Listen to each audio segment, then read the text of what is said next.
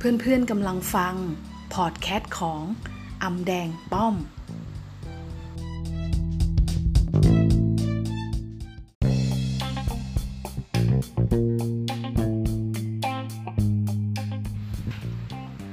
สวัสดีค่ะเพื่อนๆคะวันนี้เราเดินทางมาถึง EP 3 กันแล้วนะคะ วันนี้ป้อมก็จะมาบูต energy เพื่อนๆอีกรอบหนึ่งนะคะ ในเรื่องของการฝึกตัวเองให้ยิ่งใหญ่ เพื่อนๆทราบไหมคะว่า การฝึกตัวเองให้ยิ่งใหญ่นั้น มันใช้คำว่าบารมี บารมีก็คืออำนาจจิตที่ทำให้คุณยิ่งใหญ่ ถ้าคุณอยากยิ่งใหญ่ทั้งในชาตินี้และชาติหน้า คุณต้องฝึกบารมีสิบดังนี้ ข้อที่หนึ่งก็คือทานบารมีนะคะ จิตของเพื่อนๆนั้นก็ต้องพร้อมที่จะให้ทานเป็นปกติ ข้อ 2. ศีลบารมี จิตของเพื่อนๆนะก็ต้องมีการรักษาศีลให้เป็นปกติ ข้อ 3. เนคขมมะบารมีก็คือการถือบวชที่ใจ ไม่จำเป็นต้องบวชจริง ๆ ก็ได้นะคะเพื่อนๆก็คือลดความกำหนัดในกามลงบ้างนะคะ ส่วนมากแล้วเนคขมมะเนี่ยก็จะเป็นการบวชชีพราหมณ์ เวลาที่เราต้องการบวชถือศีลแปดในวันพระอย่างเงี้ยนะคะ เราก็อาจจะมีการงดของการลดความกำหนัดความ ความกำหนัดในกามลงไปบ้างนะคะ 4. ปัญญาบารมีก็คือการฝึกภาวนาเพื่อเข้าใจความจริงที่แท้จริง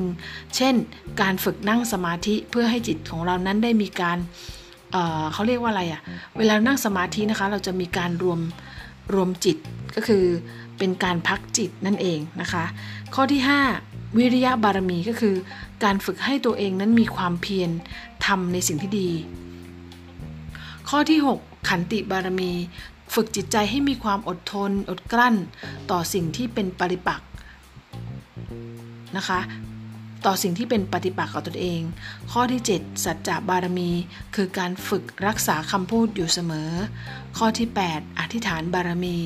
ฝึกตนให้ตั้งใจอะไร ก็ต้องทำให้สำเร็จ ข้อที่ 9 เมตตาบารมีก็คือฝึกความปรารถนาดีต่อผู้อื่น แม้กระทั่งคนที่เป็นศัตรูเรานะคะ บางทีเราก็ต้องฝึกที่จะเมตตาบารมีต่อเขานะคะ ข้อที่ 10 อุเบกขาบารมี คือการฝึกวางเฉย ไม่ดีใจหรือเสียใจมากจนเกินไป ในสิ่งที่เราเมตตาต่อผู้อื่นแล้วถ้าเพื่อนๆนะคะ อยากจะมีอำนาจจิตสุดๆ และก็อยากยิ่งใหญ่นั้น ก็ ป้อมก็อยากให้เพื่อนๆนะคะ ลองฝึกบารมีสิบไปด้วยกันนะคะสำหรับวันนี้ก็หวังว่าการฝึกตัวเองให้ยิ่งใหญ่ในการสร้างบารมีสิบนี้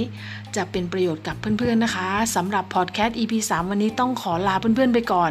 แล้วพบกันใน EP 4 ถัดไปนะคะ จะเป็นเรื่องใดนั้น ลองมาลุ้นกันดูค่ะ บ๊ายบาย